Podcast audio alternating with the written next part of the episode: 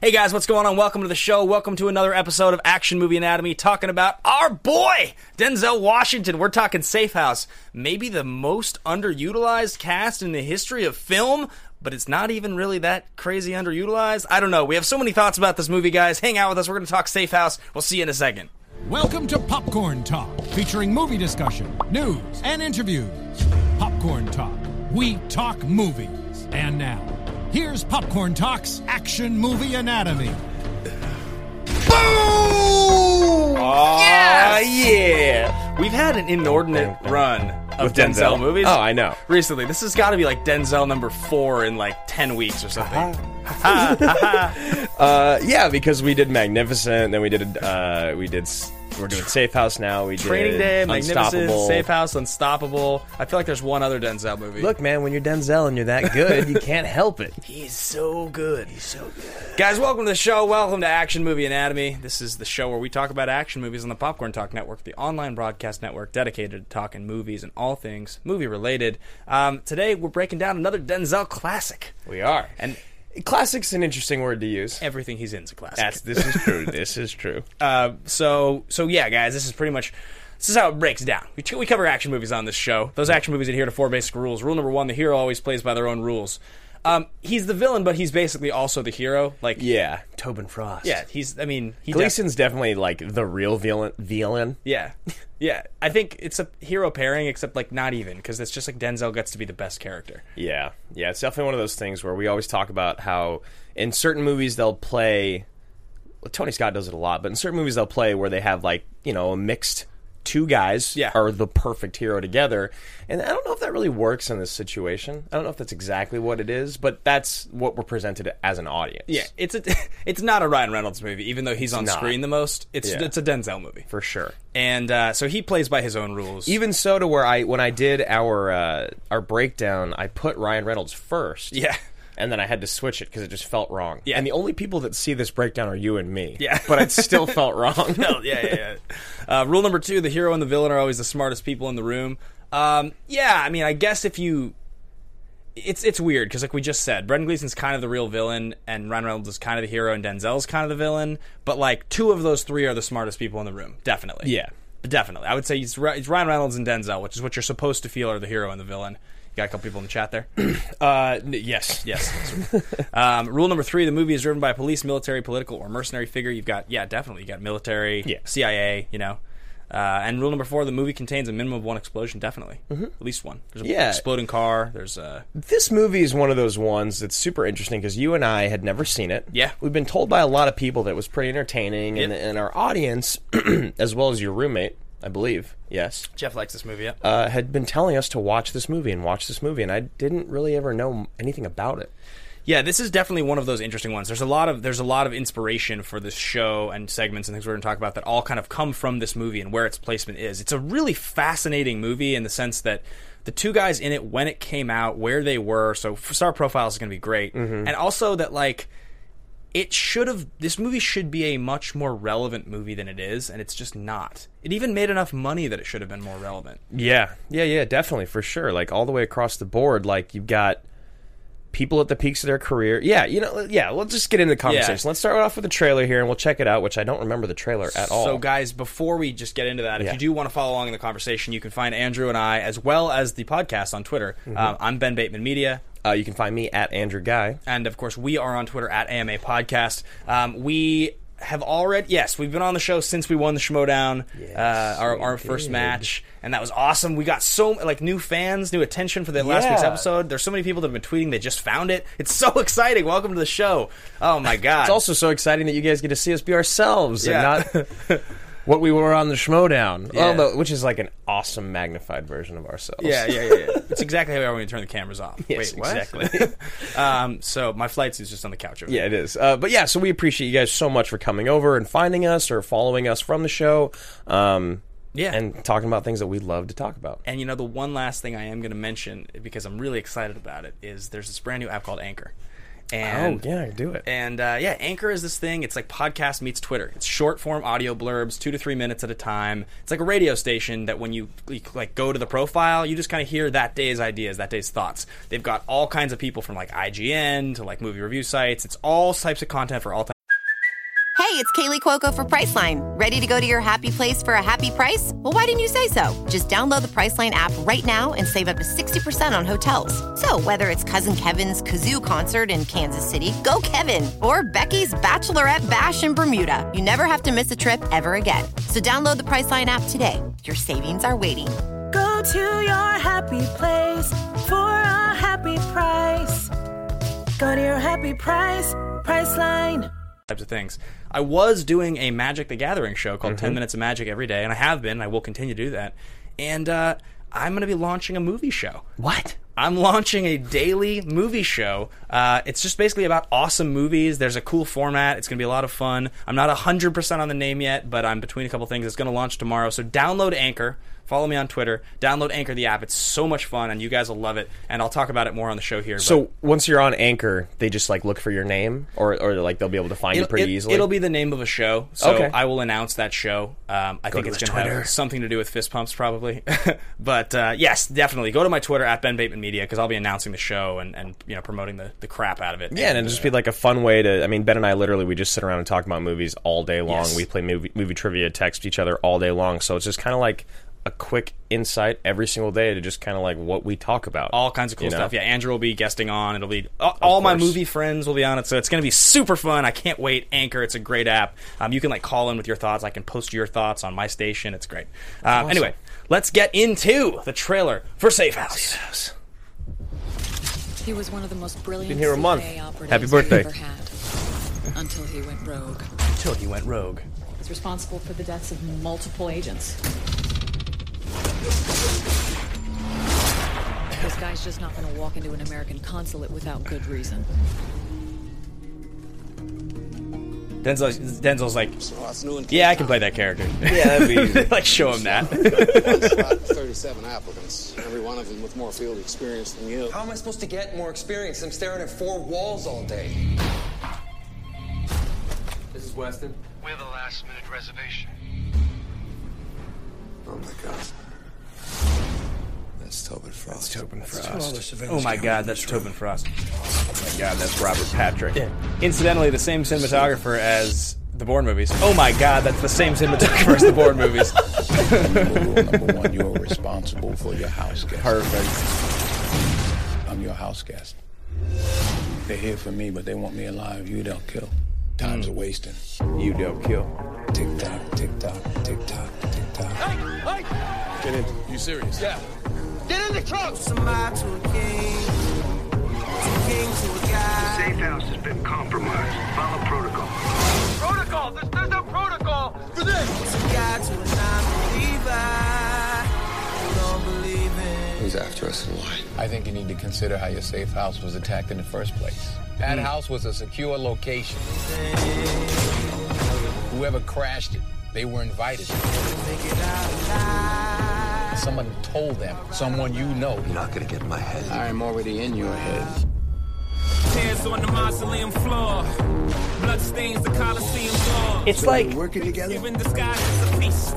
I think Weston's turned. it's like a basic enough trailer with good enough people that I would have been totally intrigued to watch this movie. And I think I did see the trailer when it came out. blind, or you can open your eyes.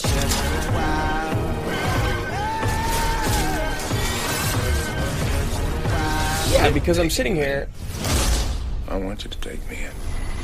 I can't even finish my sentence because I want to watch this movie. Yeah, yeah, completely. Like I want to watch this movie. there's several things that there's several things about the movie that that trailer sells well that don't actually happen in the movie. Yeah. One, Absolutely. Was that car jumping at the end? I didn't I don't yeah, remember that. There's a chase early on Is there? earlier in the movie, but uh, the one, the first one is that like Denzel seems like so much more like top of his game, badass villain Denzel in the trailer than he actually does in the movie. Yeah. Um, I mean, we, we always write here, you know, that we always there's like a joke that we'll always write under length here because in the Yeah, beginning because it for was like- some for some yeah, it's just there. It's been there in our outline since we started the show. it starts with action movie anatomy, and then it says length, movie, director, and year. And I have no idea why we put length in, and it's stayed there for almost hundred episodes. Yeah, and we and just put a joke in every We week. usually put a joke, and it's sometimes inappropriate. Um, and this one is just Denzel phoning it in because like he's totally serviceable, Yeah. but just completely unmemorable. I, I, I like want to get into thesis statement right now. Like, Okay. I want to jump right into it because I think this is a super interesting conversation. I think Yeah. there's a lot of thesis statements to Yeah. be had, and I think oh, I'm excited about mine. yeah. Okay. So like one of them is what you're talking about is like maybe this is the best, like the greatest example of Denzel just phoning in a film. Yeah. You know, and then like the other one is like this is the biggest waste of two A-list actors in their prime. Yeah. Um, mine, I think. Oh, the other one is that we we've talked about this so many times, and I think you said it on John Wick Two, maybe when you were like, "This movie shows," or Jack Reacher. I don't remember. You're like, "This movie shows that we as creators and as an audience have no idea what the formula is to make a good action Oh movie." yeah, it was John anymore." Wick. Um, It was Yeah. John Wick Yeah, yeah. which I think is perfect for this as well. So I, th- with all those being said, which I think any one of those could be just as good as my thesis Yeah. statement that I'm using, is that this film shows exactly what happens when there's no heart in movies. Yeah, yeah. It's the it's it's so funny because it's if you look into the making of this movie and all the details that got this movie made. Yeah. and you read about it, you watch the interviews, and I did a lot of them. This was one of the top blacklist scripts of unmade scripts. This was, you know, the director wanted to sit down with Denzel and work on the character. They sat down for three months writing this together. Like Denzel doesn't get a credit, but I mean, basically, like Right. he was very familiar with this project. This like this should have been this should have been legit. This was- came out the year after Green Lantern, so it should have been like Ryan Reynolds was just right there. They were S- both right there. Yeah, sometimes things. I think Flight was the same year. I Yeah. think he got an Oscar on for Flight this year. Sometimes things just don't add up. Yeah, and this is one of them where I think, and, and, and that's why I don't know, like you say, it doesn't add up. What is the missing part of this equation? Where did we forget to carry the one? And that was the heart. That's the heart. And No one has, there's no heart in this film.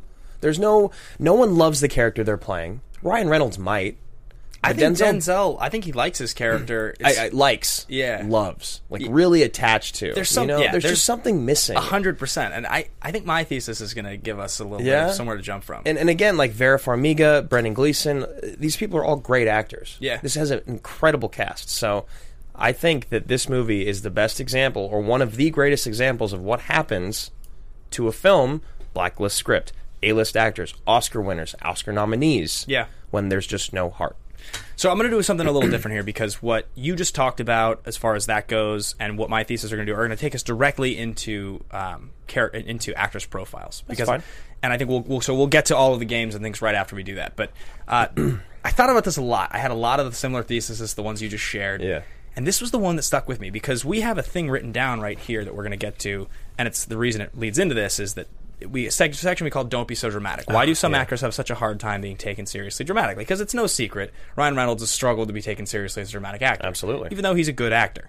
So my thesis statement is that Ryan Reynolds is the highest profile movie star doing drama without a dramatic hit to his name. Ryan Reynolds is the biggest. Yeah, And this movie makes me think of it because i- exactly when it came out. So I'll, I'll put that into context for you guys. If you just listen, if you're just listening or you're watching and you're trying to think what exactly that means and who would this compare to. So take the other segment we just mentioned, right? Why do why do like some actors struggle to be taken seriously dramatically? And I'm talking like A list actors yeah. you know, think about okay, McConaughey's a great example of a guy who really did struggle for a while. He was in a lot of stuff, but early in McConaughey's career, he was at least in some movies. I mean, I think you look at any of those guys in the '90s that were just put as heartthrobs. Yeah. you know, Most of them never break out. McConaughey was able to change it finally, but it took him into his 40s, well into his 40s before he was able to do it. Mm-hmm. Reynolds, if you go look at Reynolds' career, so let's just let's just start right here, okay? Change Up is 2011. That's the movie with Jason Bateman. It's funny enough. fine, yeah. Um, he's just playing Ryan Reynolds. Green Lantern 2011, one of the big bigger superhero flops in recent memory, and Buried, which is a Redbox movie. which I've heard is actually pretty sweet. I I really wanted to watch Buried. yeah, before the show just to get going. No, no, no. I like just wanted to watch it when it came out, and I just never got around to it. Um, I was in college or just finishing college at the time, so like m- my buddy and I were. It just looked awesome. Like And it was, it was a Redbox movie, right? It's a Redbox movie. It's just him on screen yeah. in a box. So let's just put that in context for a second. 2009, he's got the proposal. The proposal That's might the be bullet. Ryan. Yeah, that might that might be his biggest hit.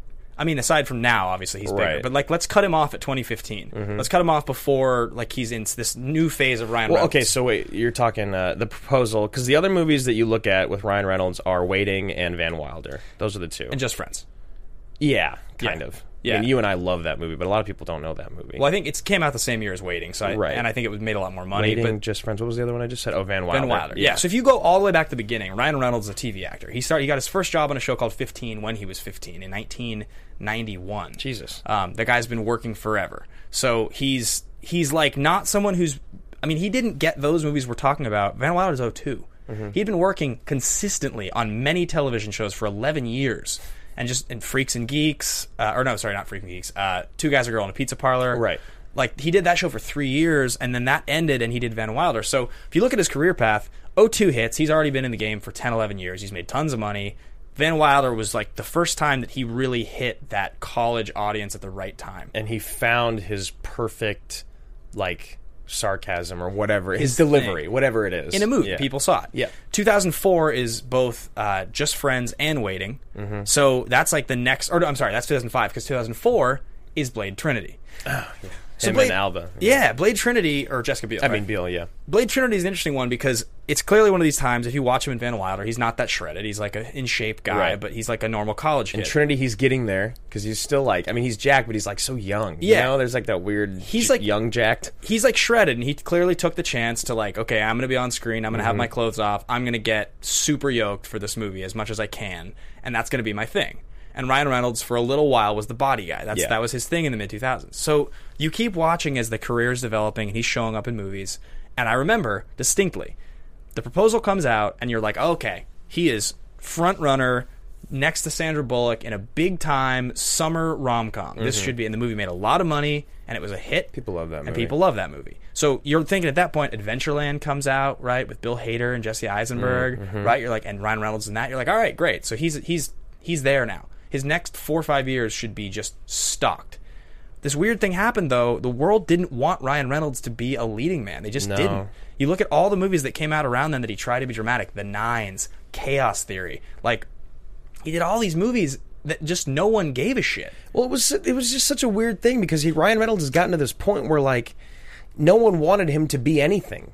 They didn't want him to be like the young hot guy. They didn't want him to be like the smarmy, quirky, like funny guy that was like kind of an asshole. And they didn't want him to be dramatic. They just didn't want him, which is why he basically just got married and took a break. Wolverine Origins comes out, and they, they seal his mouth shut in the second half of the movie. I mean, that's an, another one where you're like, okay, Ryan Reynolds, he should be a star for playing Deadpool, except they only give him like a couple minutes of screen time Right. And with the character who is made to be heard. to be heard. Right. Yeah. That movie comes out. The literal follow up to the proposal is buried, a Redbox movie with him by himself on screen. Like somebody didn't do their job. So then 2011 hits. Right. We're right getting up to the point now.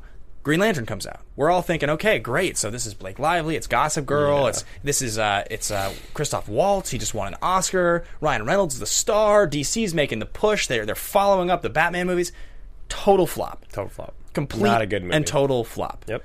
Like it's unbelievable to me that he's managed to actually become a true A-lister now after all this happened because then the change up, Safe House, Safe if House it is weren't for Deadpool, he wouldn't. Like, there's literally nothing. I mean, you can with a lot of actors, you can go back and find the one movie that really did stuff for them. Yeah. And with Ryan Reynolds, it's harder to say was it Van Wilder or was it Deadpool. And I think now that we're older, you say it's Deadpool because you look at the rest of his career. He's Yeah. going to have a chance for 20 more years, whereas Van Wilder gave him a chance for five.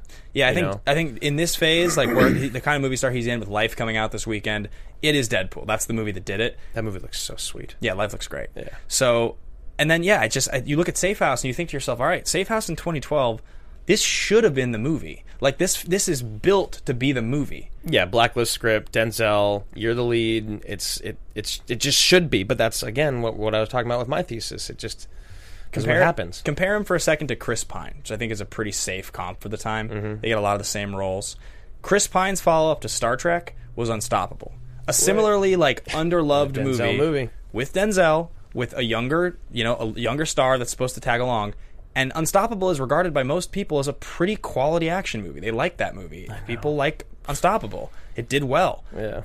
No one gives a shit about Safe House. It didn't make it made money. It's just like no one remembers it. It's like this just sort of like amorphous, like lifeless movie. It's just hilarious to me, and I think so. My thesis statement that Ryan Reynolds is the biggest movie star going for dramatic roles that doesn't have a dramatic hit. I don't know. I mean, Life might be a hit, and it's an ensemble movie, and maybe it will be. Yeah, and Smoking Aces wasn't a hit, and he was like, it was an action movie, but he was dramatic in it. Yeah, I think I can agree with that. Yeah, because then if you start to try to think who else could you compare to him, that's what that segment's supposed to be. I couldn't think of anyone else. I couldn't think that of a else single. is like that career. I couldn't think of a single other handsome leading man who's that funny and has worked for that long and was like a comedy guy who tried drama over and over again and just failed at it. R.I.P.D. I mean, these movies are just like, Maybe Shia, but he's too young right now. and people kind of love him as a dramatic actor. Like, They kind of do, but they, it's the same thing where they. Yeah. I bet Buried was sweet. I Yeah, bet it was good. it's true. We didn't watch it, you know. Um, all right, so let's move on. Let's move on to our, uh, I guess, fist pump. You want to do fist pump now, or you want to do? well, this- you want to just cover? You want Denzel? to finish this? Okay, yeah, yeah. Denzel's real quick.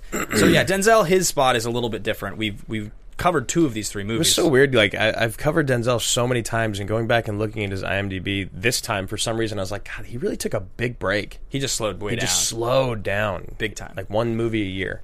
Yeah, so 09, he does Taking a Pelham 123, which I love. Um, Yes, we know. 2010, he does The Book of Eli. Which is horrible. I've never watched it. It's very bad. Big flop. and uh, the Hughes brothers, right? It's the guys that directed Dead Presidents and Menace to Society. Yeah, it's just one of those movies where it's like Den- it was you put Denzel in, in a role to be such a badass. Yeah. and it, and he wasn't. Yeah. and how how is how is that ever possible? How can you not make Denzel Washington a badass? Yeah. you know. And then Unstoppable in 2010, which I'm a big fan of. And that's he literally took a break. He didn't do a movie in 2011. Uh, I can't remember, but there's a point there. It might have been eight to nine, or maybe he skipped eight or skipped eleven. But there's Yeah. there's years in there where he just didn't do anything. Yeah, that's interesting. I mean, he's been working forever. There's a whole earlier part of that guy's career that like we are pretty big Denzel fans. Yeah, and the I- entire '80s to early '90s is like not really something we ever talk about. Yeah, it's it's. I mean, if you guys know from watching us on the Schmodown, like, I mean, you wouldn't know yet, but for movie trivia, like the categories that are on that show, like seventies and eighties, it's so weird because you and I watch so many movies and we talk about movies so much, but you just can't put in the work for something you weren't born for. You know Yeah. what I mean? Like, you- it's Yeah. it's hard to, to soak it up like we do with these movies that come out now. Agreed.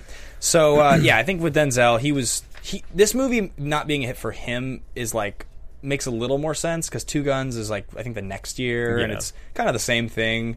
But the fact that they had paired those two guys together at that moment for Ryan Reynolds is the surprising part.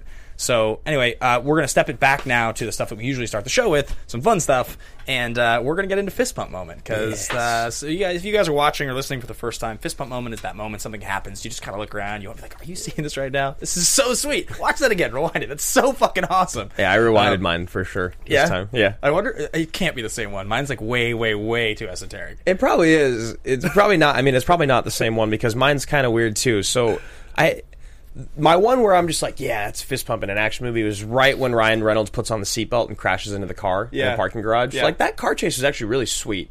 It's actually a really good car chase. Yeah, agreed. And like him and Denzel fighting and the way that it ends and like there's so many things in this movie with like how intelligent Ryan Reynolds is Yeah. that are good that like make sense like the way he gets away and like his idea to put on a seatbelt and crash and like he he owns it he really embodies his character but um still something something was missing but so my my fist pump though and it's also my favorite line but it's when he's sitting in the chair and he's like you need 600s Yeah. He's like, what? He's like, those are 300, 375s, right? You need 600s. He's like, what are you talking about? And then, and then uh, Robert Patrick says the guy's name. I can't remember his name. He's like, blah, da, da, da, da. Lasted for 20 seconds. Yeah. Denzel's like, yeah, you had 600s though, didn't you? like that moment where I'm like, what is.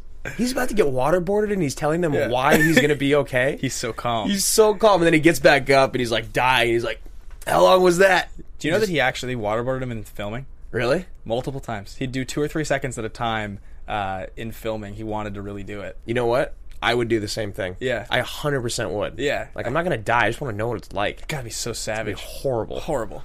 um, so, okay, so my fist bump moment, this is like funny to me because I, I was like struggling the whole movie to really like latch on to Yeah, one thing. yeah, yeah. That moment you're talking about is definitely sweet. That was, I was close to that one because anytime Denzel's being Denzel, you, it can just, his Denzelishness, as Yeah, they say on it's- the uh, Denzel Washington podcast, can just be the thesis. You're going to torture me. Yeah. All right. All right. Uh, but my my fist bump moment is in that is like the shootout in the like little shack at the end, um, and Denzel comes back to save Ryan Reynolds and and like kill the dudes, and he's hiding behind like a door at the end of the hallway, and he dashes across for a second to shoot to shoot one of the guys. Oh, yeah. But he doesn't dash. He just walks slowly. he like walks at normal pace and then shoots as he's walking. Yeah. And I'm like, Denzel must have. He must have like because he does it. I was like, are you kidding me? I was like, De- Denzel's probably slow- like, he's like, I'm not gonna run. This character doesn't run. He's calm. He walks calmly and he shoots. He's like, no, he would go as fast as fucking possible because they're they giving have sh- guns. Like machine guns. yeah, Like, no. no. It's like, y- no, of course not. He's gonna walk calmly and shoot. That's Yeah. like what he does. That's that's so funny. And I was watching it. I was like, of course, man. It's so funny because I had another one that was just like that. It was a super weird moment. It was during the first car chase. It's like they're crashing into each other. They're banging into other cars. It's like a fucking movie Hollywood car chase, right? yeah. Halfway through it, the guy chasing him's like, "Put on my silencer." Yeah. What? Your silencer in the middle of a car chase in the middle of a town. You're worried about your gun being loud. Yeah. um, Yeah. I thought that was fucking great. It was awesome. Yeah, It was- they died. So that's uh, that's the fist bump moment, guys. If you have any th- fist bump moments or thesis statements of your own you want to share, tweet at us at MA Podcast or leave them in the comments. We always love to know what you think. Um, Tobin Frost does not wa- run. no, Tobin Frost does not run. And speaking of Tobin Frost, Tobin Frost. so guys, we've made comments in the past to the sweetness of certain characters' names, Memphis Reigns. Memphis Reigns or Axel Torvalds. Axel Torvalds is so That's good. a good one. So we just figured what what's um what is uh, There's a couple other Travolta's ones. name in Swordfish. Is it Oh, uh, it's Gabriel or something? Yeah, something Gabriel. But Tra- Gabri- yeah, I can't remember. fuck, there's one that's that Travolta has or someone has. It's really good. Is it um well there's a couple so the face off ones are really good. Yeah. Castor Troy.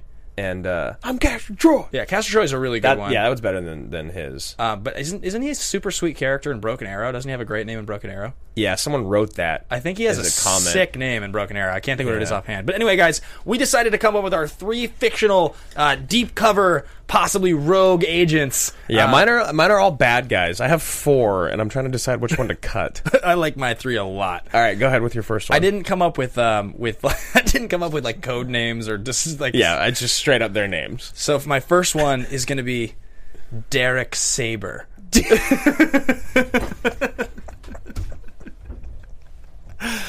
it could just be a porn star name. Derek Saber. Derek Saber. or Sabers. All I, right, thought, that's I, a- I thought Derek Sabers, but Sabers seems a lot more porn to me. That's. I almost feel like this one just is one because it's so Good. This one is Alistair Sinclair. Alistair Sinclair. Does he spell it funny? Like A L L I S T O R? He's got to, or like Alistair. Alistair Sinclair. Yeah. Yeah. That's pretty. Sinclair. I, I like Sinclair. I also like St. Clair. Alistair St. Clair. Alistair St. Clair. Those are both Capital good. S T. Okay, Yeah. all right. What's your next one? My next, my next one is um, Jackson Lazarus, codename the Laser. Jackson Lazarus went off the grid four days ago. I wanted to use words like Lazarus and Yeah. things like that, but I just was, it felt. But I have one that's Oh, ridiculous. my third is super sweet. My third one is like a villain in like a fantasy f- Yeah. movie. Uh, I got my other. So I had two. I couldn't decide between. There's Edgar Killian. Oh, Killian's and really good. Simon Drake. I don't know why I like Simon. Both Drake. are great. Simon and Drake, and Slade is a good one to use too. Blade, Blazer, or was it Blade, Laser, Blazer? Uh, all right, what is your third ridiculous one? Because mine is obscene. I had to go with a I had to go with the European one. yeah, Um, so I decided. I was talking to Jeff about this, by the way, and he was like, "The lead." He's like, "One of the characters in Billions is Bobby Axelrod." I was like, "That's a sweet That's a name, good one. But Bobby is too good. You can't. Yeah, you be can't a have bad guy Bobby. named Bobby. it'd Um, be William. so my last one is Sven Terex. T e r r i x. T A R Y X. T a r. Sven. I like the spelling more than anything. Yeah, Sven Terex. All right, so like I said, this guy's like a bad guy, in, like a fantasy film, like a demon. Okay. His name is Callus Mephisto. Callus Mephisto because Mephisto's like the devil. It's a, it's one of Yeah. the devil's brothers. Yeah. Yeah. But I just like this name. Callous. He's callous. He's callous and he's a devil. and he's the devil. one of those ones from like the 80s that is just like so on the Yeah. head that it's too much. Callous Mephisto. Anyway, guys, so if you came up with any sweet names, Sven. people are like, Terex. no, we have real jobs. Uh, Ben we do Bateman, things. aka Sven Terex. Um, Simon Drake. yeah, if we ever find ourselves in, if we ever find ourselves in like a super intense, um, like like hit and run espionage international situation where we're on the run, we have to make we have These to make names. contact. Like, uh, but it has to it has to be somewhat anonymous so that they don't know that you like we're on to. it. I'm gonna use the name codename Sven Terex, I'll use uh, Simon Drake. Simon Drake. And then what's going to happen is you and I are going to be on the run for like 10, 15 years, Yeah. and then someone will find this episode and it will bring us down. It'll be like I'll, I'll be like uh, you know on my computer like cut forward and it'll be like, sir, you have a call from Simon Drake. Like you know like Hold my appointments. yeah Get out of the office. clear Clear the office. Clear everything. Clear the room. um, all right guys. All right. So, um, moving on to production development. off the rails We are really crazy today. Uh, moving on to production development, I'm going to talk about David Guggenheim, who's a relative newcomer. He's the writer of this film. Um, but he's actually got a lot of great things coming up for him. So, this was actually the first screenplay he'd ever written. Um, and like you said, it was unproduced on the blacklist. It was like, uh, why? why was it Why? was it unproduced No, no, no. Why was it on the blacklist? Why is it like celebrated on the blacklist? Like, what is it about? This movie's too long. it like it doesn't really, you know. um I think there's a couple things I think like a couple things happen so the first one is that I think that this movie probably the original script was vastly different than what ended up on screen. And I Yeah. think a lot of the choices made. I, I don't know exactly how I feel about Daniel Espinosa as a director, but I don't think he's great. I don't think he has like I think he's a little too like a little too smoke and aces for my taste in general. He, did he do Smoking Aces? No, no, but just like the style. Yeah. It's all just like everything's crime, everything's cool. Like there's a lot of directors that want to do that sort of thing because Yeah, there's we so were many just trying so hard to be cool. I mean, I could be wrong about the guy, but um, that's the feeling I get is that this movie just the studio and every everybody pushed it to just be this like cookie cutter version. Even the ending, which I I, do- I really dislike the final shot. He needed to just not find her, like Yeah. because that would have been he if he's going to actually become uh, Tobin Frost, which is can't have that No, girl. He can't ever make contact with her again because she's going to die. So Guggenheim though, was he the guy that that sat down with Denzel? No, it's the Or was director. it the director. Okay, exactly. That's Daniel what I thought. Espinosa sat down for like three months with Denzel to like talk about the character. It's funny. Denzel in an interview was saying that like in the initial meeting with the studio, when they're like, he's got to be bad, he's got to be evil, this character. And Mm-hmm. Denzel was like, you're gonna tell me how to do my character, huh? And he's like, this guy's a bisexual sociopath. That's what he does. That's who he is. He's That's what like- he said. And he's like, doesn't care. He'll sleep with either pro- anybody. He just wants to win. That's all he wants to do. Is that scary enough for you? And then he was like, I think in earlier versions of the script, there was they played the bisexual thing a little more, but I think they like, chickened a little out. bit much. They chickened out. I Yeah. think they got rid of it. too early. Uh, that's great though. So Guggenheim, um, he got his start in with this as a screenplay, but he was getting he was known for doing Stolen, which I can't remember much about that film. Nick Cage movie, isn't It's a it? Nick- yeah, it is, but I don't know anything about He's it. on the cover, kind of like this. yeah, of course he is. He's got the good old Wesley Snipes pose. Uh, and then he's got Exit Strategy, which is a TV movie. But the big thing for him is that he's the creator and writer of several or almost all the episodes of Designated Survivor, that uh, Oh. Kiefer Sutherland Yeah, yeah. show that's actually pretty popular.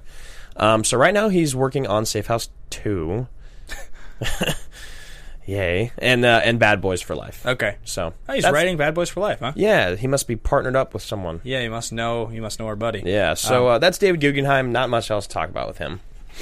So, uh, all right, this movie is directed by Daniel Espinosa. Espinosa, a young Swedish director. He only had a few credits. His big first credit was a film called Easy Money. Uh, it was a Swedish film, broke records for like most admissions in Sweden that year, 2010. Um, it actually stars Joel Kinnaman, who. I didn't know because he Joel Kinnaman's in this movie as a small Mm-hmm. part, and everybody saw Joel Kinnaman as Rick Flag in Suicide Squad. And Dude, it's so that that name Joel Kinnaman. Last night, I finally just had to ask. I was like, this fucking guy. Yeah. He's been in everything. Because I, turned on my TV right after this was over, and Child Forty Four was on. Yep. And he's in that with Tom Hardy. Yeah. And then he was in a preview for another movie last night for a movie I was about to watch, and I finally was asking my buddies like, who is this guy? He's like Joel Kinnaman. Yeah. I was like, I know who he is, but he's blowing up. He's well. I, I looked up because my first thought was Joel Kinnaman. It's the same thought you and I have every time. There's like a handsome white guy who's Totally. getting work. Is like, well, He's kind of scrappy looking. Oh. Who is this guy? And I started to look, and he's the star of Easy Money, but he also there's like a Swedish film franchise that he's the star of that he's in like nine movies over there. Okay. um, He's been in tons of stuff, and he's a big deal over there. He was in the top three running to be at the star of Mad Max Fury Road. He was in the top five. st- He was like the, the runner up for Thor. Like There's a big movie I'm thinking of that I just saw him in. It's driving me crazy. Hmm. Was he in one of the Avengers? He wasn't, was he? uh, he's in Suicide Squad. Suicide Squad. Yeah. Okay, that he's must in be Knight what of it is. Cups, the, the Terrence Malick movie. He's like, Yeah. he's just this guy who's like breaking out right now, but he's been pretty clear that he doesn't need to take American work. He's like happy to work in Sweden. Yeah. He's not going to take American work just to take it. So anyway, he um, he is also he's in Child 44, which is also directed by Espinosa. Hmm. That's the movie that he did after Safe House, before Life. And I and I only watched the last little bit of it, so I don't know if it was good or not. but I it didn't seemed watch interesting. Child 44. Yeah, I haven't seen it. Um, but uh, basically, yeah, Espinosa was pretty clear that like he wanted to come over and do American movies. He started getting sent a lot of scripts for Safe House around the time that his movie Easy Money was showing well at Berlin Film Festival. He read like 40 scripts, decided to do this movie, and um, really wanted to go with a studio that was going to treat him like Greengrass had been treated when he came over to do the Bourne movies. Because he felt like his his soul, as he said, had been kept as a director, as a foreign director, Right.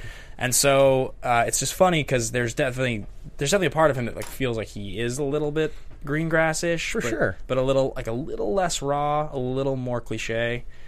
Yeah, and and like it's hard to call Greengrass innovative anymore because the whole thing has Yeah. been overdone, but he was innovative at one point, whereas Yeah. Espinoza has not been.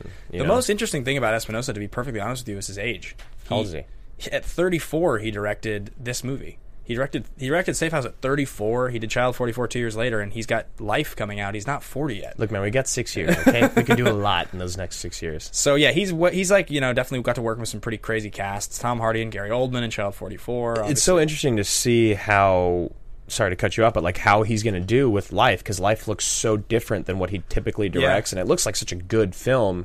Not to say that he doesn't make good films, but Child Forty Four didn't feel like this either. But what he'd done up to that point, they all feel very similar. You know? Yeah, I mean, my my perception of life prior to the you know a few months ago when the trailer first showed, I think it was during a sports game.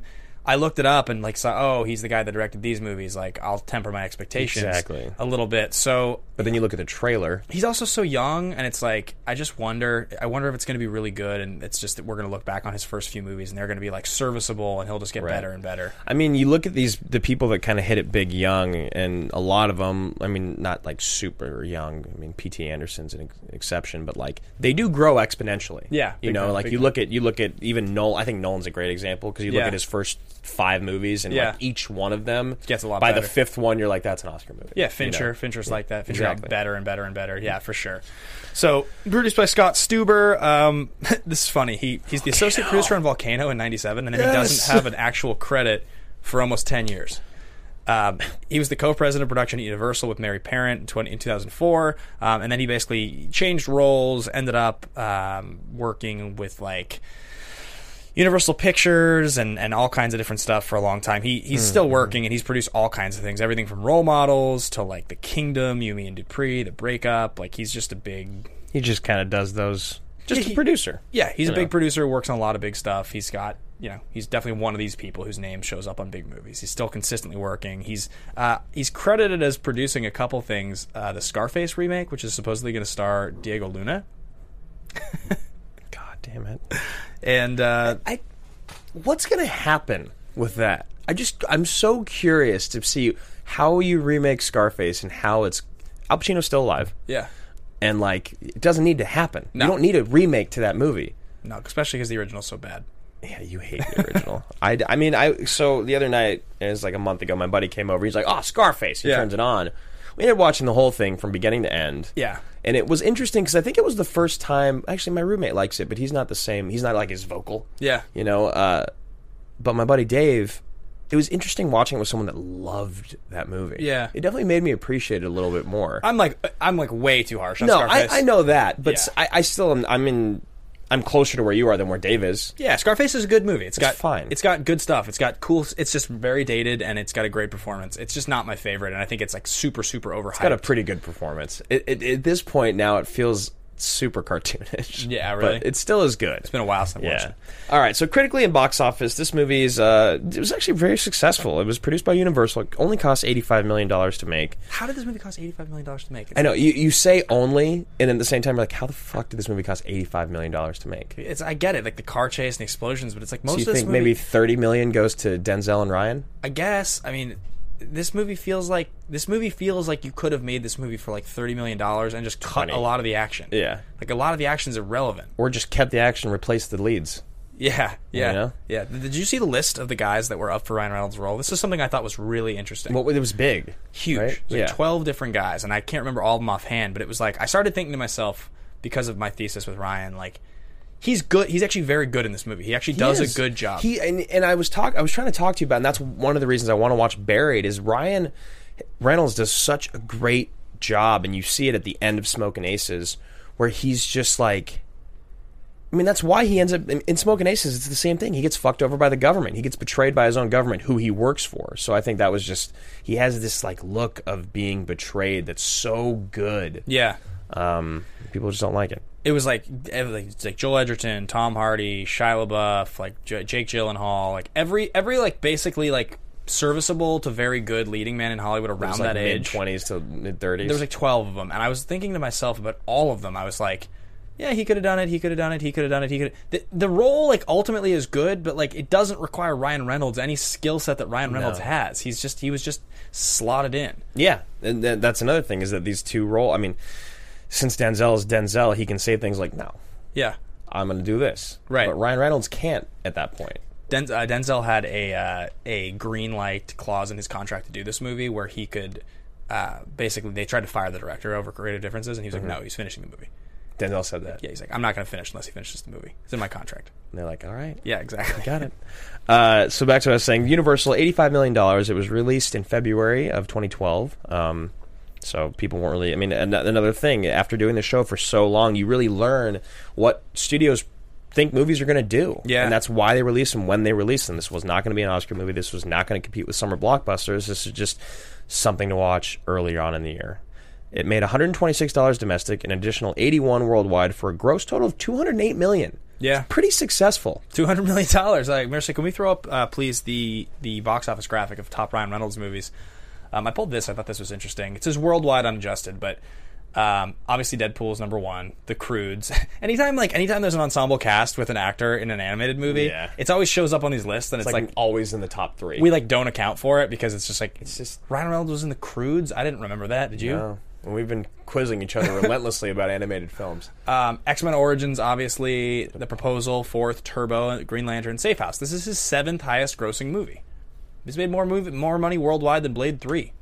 I mean, I mean that's before adjustment, and it's Right. you know almost it's eight years difference. But like, if you look at that, the Amityville Horror, R.I.P.D. Like he hasn't been in movies that made any money. He hasn't been in very many good movies. no, he hasn't. It's his career is astonishing. It, yeah, it really is. You look at this and you're like, those are his most successful films. Yeah, it's the ten, the top ten. I'm never gonna watch R.I.P.D. if I can help it. Never. Amityville Horror I did see in theaters when it came out. Saw that. Uh, you did? yeah. That's not a movie that Oh, you would five, for see. some reason. I- Yeah.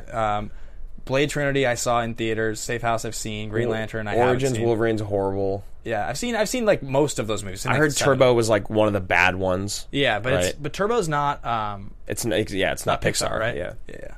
Um, anyway, I thought that was pretty interesting. Just talking about like two hundred million dollars worldwide for Ryan Reynolds is like a pretty good take. Like that's a that's quite a quite a bit of money. And if you guys have time, I don't know how many of you guys are as like weird or neurotic about numbers as, as we are, but like go and look at that list and Denzel's list, and it'll blow your mind. It really will because he will have movies. He'll have ten movies that you've seen, heard, loved, want to watch again. that Yeah. have all probably made less money. Than this. Every single one of them, straight across the board. Like if you're talking like ratios comparison, and it's one of those weird things with Denzel. His movies just do not make money um, overseas, Yeah, it's not in the way you would expect with a name like his. Like, especially now. yeah. Crazy. Uh, opening weekend, this was number two at 40 million, which was still a huge opening weekend, but it was behind The Vow. That was uh, Rachel McAdams Yeah. and Gerard, or No, no. I think No. the vow was uh, Zach Efron, wasn't it? maybe that's right. Or maybe it was Channing Tatum. Channing Tatum, That's who it Rachel, was. yeah. Um, Marissa, were you chiming in on Channing Tatum just now? Channing Tatum. Marissa Serafini in the booth, everybody. Say hello to her. Um, critically, this movie got a 6.8. It's about- about right. Feels, feels correct, yeah. And then all top and audience critics gave it 53, 56, and 64. I would say I'm a little closer to the audience of 64 here than 6.8. I would too, and I think 50 is a little low. Yeah. Yeah, I think so. Um, And, and another thing that I had, another like idea that I had for thesis was that if you put two leading men Yeah. with that movie star charisma that we always talk about, it will still be a serviceable movie. But that could be wrong. I think it is wrong, especially with this next thing we have coming up, which is famous casts that fall flat. Yeah, we started just talking about like casts and pairings, things. You know, this is one of those situations you look back at 2012, and a lot of people would look and be like, "Oh, this movie came out. Like, I can't believe I never watched it. That's Yeah. crazy." Ryan Reynolds, he's in Deadpool. I love Ryan Reynolds, and, and I love all those movies. And Denzel, wow. I guess no one gave a shit. Yeah, and like it happens all the time. I mean, big casts get put in movies, but what we really talked about was like things that jumped out to us as movies. Like, wow, that's something that I wanted to watch. Um, I was excited for that for some reason, and Mhm. just two of my three I haven't even seen. I've, I've like I haven't essentially- seen any of mine. Yeah, I've essentially studied. Um, but I'll start with my first one because it's funny. It's uh, Rock of Ages, and you guys know I love Cruise. And if you don't know, you probably know this from some of the music titles we've done. I'm obsessed and extremely knowledgeable about 80s hair metal. He I, knows more about it than anyone I've ever met. I wrote an 80s hair metal musical in high school as a high school project before Rock of Ages even existed. I like love hair metal I and I love it. love Tom Cruise and he plays Stacy Jacks. Now, I've watched every single Cruise scene as Stacy Jacks in this movie. Of course you have. For sure. Yeah. Because how could I not? Is he sweet? He's fucking awesome. Yeah, of He's course he is. great. And that's the only review of this movie is that Cruise is great as Stacy Jacks. That's what every review said. But the movie itself is terrible. He's a legend. Yeah, he's a legend. so I just, but I just never saw it because the reviews were so, so, so bad. Mm-hmm. Just got panned. All right, so uh, I'll hop in then with with mine. I, I think he might be on my list twice then. But Legend, I love Tom Oh, Hardy yeah. more than almost anyone I've ever met. That's right. I forgot. So it's a movie with Tom Hardy and Tom Hardy. Yeah. And Not it's the- like a gangster movie about these brothers that are like ruthless gangsters, and one of them's like a fucking psycho. What's what are the K the K, the The something with a K. Yeah, what- uh, it Cudge do- Brothers or It doesn't something? matter, but like you saw it in um, Lawless. Yeah. and he- you're like, dude, awesome. Yeah. Tom Hardy, cool. And then he does he does Legend. You're just like, for, I've heard you can't understand anything he says Yeah. is one of them. Yeah. and it's just a bad movie. Yeah, and it's I- not. A, and the reason I put it in for duos is because it's two Tom Hardy. Yeah, it's two Tom Hardy. That's a good one. That's a really good one. Um, yeah, I, I totally remember that. We were, we were excited for that movie. Brian Super Helgeland stoked. wrote and directed that movie. Yeah, Helgeland, famous for A Knight's Tale and also writing and taking Pelham One Two Three. Yes. He like wrote a bunch of super sweet movies. Uh, that movie just completely missed the mark. Yeah. Um, my number two is going to be Nine. The follow-up film Daniel Day Lewis made to There Will Be Blood, It one is- of my favorite movies, an incredible performance. Still to this day, have it's one of I think it might be one of the only movies I haven't seen that he's in. Yeah, I've seen almost every movie he's ever done. Mm-hmm. Rob Marshall directs. It's you know he directed Chicago. This is the most obligatory. Let's throw this movie a few Oscar nod bones movie I've ever heard of. Yeah. because the cast is you're you're pairing Day Lewis with Nicole Kidman, Mm-hmm. Marion Cotillard, like the the year before uh, she's I think it's the same year she's in Dark Knight Rises. and it's you know she's It's a year after Inception. Like uh, Penelope Cruz. Like it's a fucking huge cast. it's just like give us an Oscar now. And this movie, like, I can't think of a high profile musical that I've ever heard of That, that, like, came did and this went bad. more than this movie. No, you can't. You can't because it is well, it, it, it is without a doubt, unarguably, that Daniel Day Lewis is the greatest male living actor right now. Yeah. Even if you think other people are more talented than him, there's no one that does what he does. Where he does a movie once every couple of years, he always gets an Oscar nod, and if he doesn't win, you're kind of like, how did he not win? He did three movies between 2007 and 2012, and he won Best Actor for two of them. Yes, Yeah. exactly. Like this is what he does, and like when you someone that's that careful with how they pick movies comes and does a movie that's bad, Yeah. it's unbelievable, Unfathomable. It's crazy. Especially considering Chicago won Best Picture in yeah, you 2003. got you've got the the whole formula's there, but again, I think it could be there was no heart. I didn't see it, so I don't know. yeah, I don't know. It's, it's just, but it's one of those ones when you think about it, you're like, oh, yeah, that movie exists. Yeah. So um my next one is The Drop. Oh, yeah. Also Hardy. With Hardy. I've seen this movie. I, and I haven't. Yeah. So I don't know, but from what I've heard from what you've said and what everyone else said, you got Hardy and Gandolfini. Yeah, like that's all I should have to say is Yeah. Tom Hardy and James Gandolfini, and you should be like, I want to watch that movie. It's good enough. It's, really it is. It's good enough. It's Okay. entertaining enough. Like I enjoyed it enough. It's got uh, Fred Armisen plays the cop. Okay, so And- maybe I should have used Criminal instead because I've been I've been seeing parts of Criminal on cable. Bad. And someone recently said that they think we liked it, but I, I just think it's it just doesn't work for me. And you've got Yeah. Oldman and Costner. and Yeah, it's a big sweet cast. I cast. think yeah. Reynolds is in it, too. Reynolds, yeah. Uh, so okay, what's your next one? Your Yeah. last one? Uh, my last one is Righteous Kill, and this one, honest to God, Righteous Such a Kill good one. might be the most egregious ever Yeah. because De Niro and Pacino were in two movies together prior to this Mm-hmm. ever. They were in Godfather Part Two, which won Best Picture, and they didn't have a scene together. Yep. They were in Heat in 1995, one of the most revered crime movies ever made, one of my five favorite movies ever, and they have a single scene together, and it's a great scene. But that was like a really big deal. They had a scene together. I mean, like you talk about De Niro and Pacino together, and they literally embody a time, a generation of great actors. Completely. They're like the two guys. Flash forward 13 years, they make this fucking movie, Righteous Kill, which, by the way, I don't know if you guys remember the movie 88 Minutes. It's Yeah. the same director. Is it? Yeah, they're both. Hor- like, Righteous Kill is actually so bad that You've when you're. seen it. I saw it in theaters. When you, I, I was, I'm telling you, it was I know. so I mean, exciting. I, know Pacino, and yeah, I, I, was get it, so get it. pumped up. Wow. Uh, it came out, and I was like, I'll tell you why I saw it too. Because Teddy and I, we used to go see the worst movie of the week on Yeah. Saturday nights for like a year and a And half. that was one of them. We saw 88 minutes, and we found out that the same director was doing Righteous Kill, and we were like, "There's no way this is good." Yeah. The villain's 50 Cent. Like, there's no way this is good. The villain is 50 Cent, or he's not. I think he's one of the characters. right, but still, it's like that's a good point. It's a good arguing point. That that movie is appallingly bad. really, it is like you'll laugh, you'll laugh out loud and I'm turn sure. it off. Um, that movie we could do on the show and laugh, we'd laugh our asses off. Hmm. Uh, yeah, Righteous Kill to me is the biggest. That's the biggest flop in the history of this. Uh, so my other one is Gangster Squad. Oh yeah, Y- exactly. Like every single one of these movies. Brolin, Stone should have been big. S- Say those names one more time. Ryan Gosling, Josh Brolin, Sean Penn, Emma Stone. Like you've got what? Uh, Every single one of them's been nominated for an Oscar, and two of them's won. Sean Penn's won l- two Oscars. Yeah, Stone just won. Uh, yeah, Emma Stone's won an Oscar. Ryan Reynolds has been nominated twice, and And who- Brolin has been nominated. Brolin's been nominated twice. I think. Yeah, yeah, yeah. It's ridiculous. Those are your leading four. And and Gangster Squad. Did you see Gangster Squad, Marissa? I did, yeah. What, what did you think? Was I, it I enjoyed it, and I'm not really into the gangster mob kind of movies, but I thought the the action and the drama and the thriller aspect of it was great. And you know, like you said, it's all leading acting? cast members. Yeah. Okay. So, and this is this is I want to speak to this because this is a point with with the drop and Gangster Squad. I haven't seen any of these movies that I've put on my list. Yeah, yeah. Which is is why my list might not be very accurate. But the reason that I, they are on my list is because you see that cast and you have these expectations. And for, for some people to be like, oh yeah, it was actually pretty good. Yeah. is not what I want out of these casts. That's why I picked these movies. I Yeah. guess, even though I haven't seen them, where you've seen yours.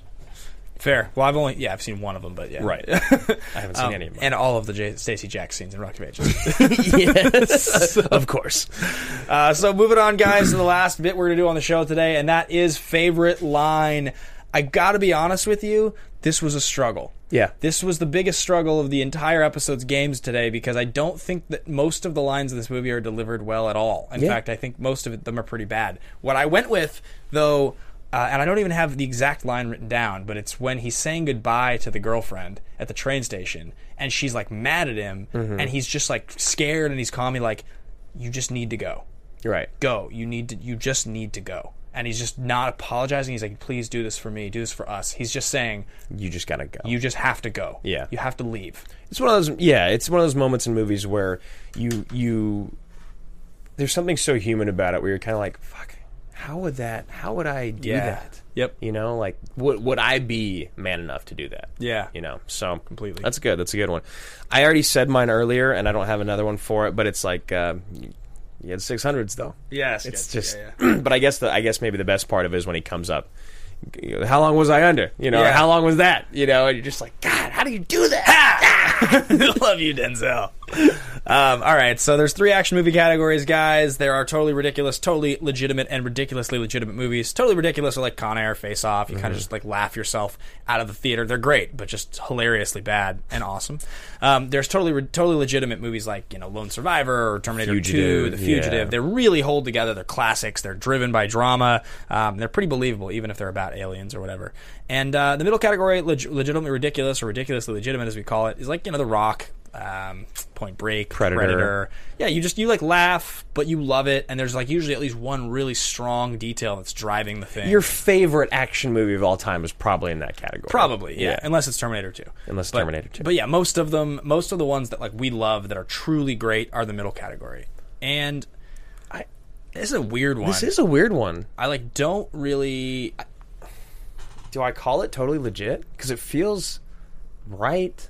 Yeah, I didn't laugh once. The closest thing to laughing I got was like just the Denzelishness. Yeah. Yeah, you know what? I think the Denzelishness, the walk by shot, and like both of them getting shot and coming back, getting shot and coming back, you're gonna die, you're gonna not. Brendan Gleeson getting blown up and then coming back and shooting Denzel, like Yeah.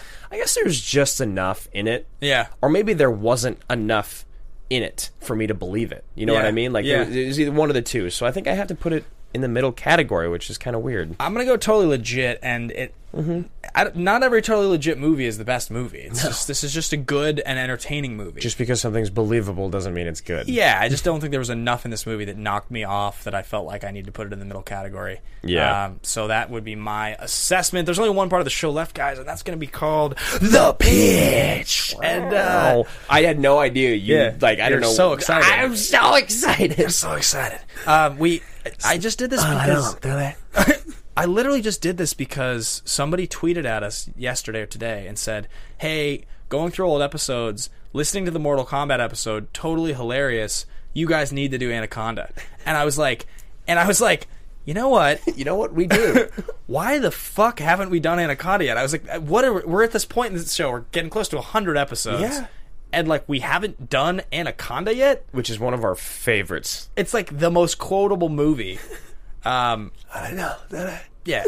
I mean, not to mention, you know, my girlfriend's in Barcelona for the next five days. We, I'm like, we have a dudes' weekend coming Oh, up to get yes. wasted and watch Anaconda. This is perfect. yeah, it's gonna be a I great, can't wait. great way to spend the You week. guys just lived a little closer. You could come hang out. Uh, all right, so Anaconda next week, guys. Uh, at AMA Podcast, tweeted us your hashtag AMA question. Let us know what you want to know about Anaconda. what you want to know about Anaconda? yeah, or maybe it's just our favorite line to repeat.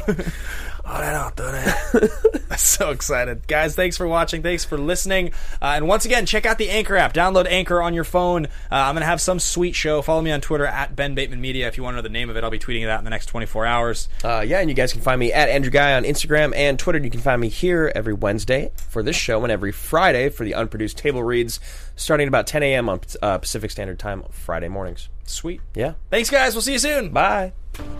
From producers Maria Menunos, Kevin Undergaro, Phil Svitek, and the entire Popcorn Talk Network, we would like to thank you for tuning in. For questions or comments, be sure to visit popcorntalk.com. I'm Sir Richard Wentworth, and this has been a presentation of the Popcorn Talk Network. The views expressed herein are those of the hosts only and do not necessarily reflect the views of the Popcorn Talk Network or its owners or principals.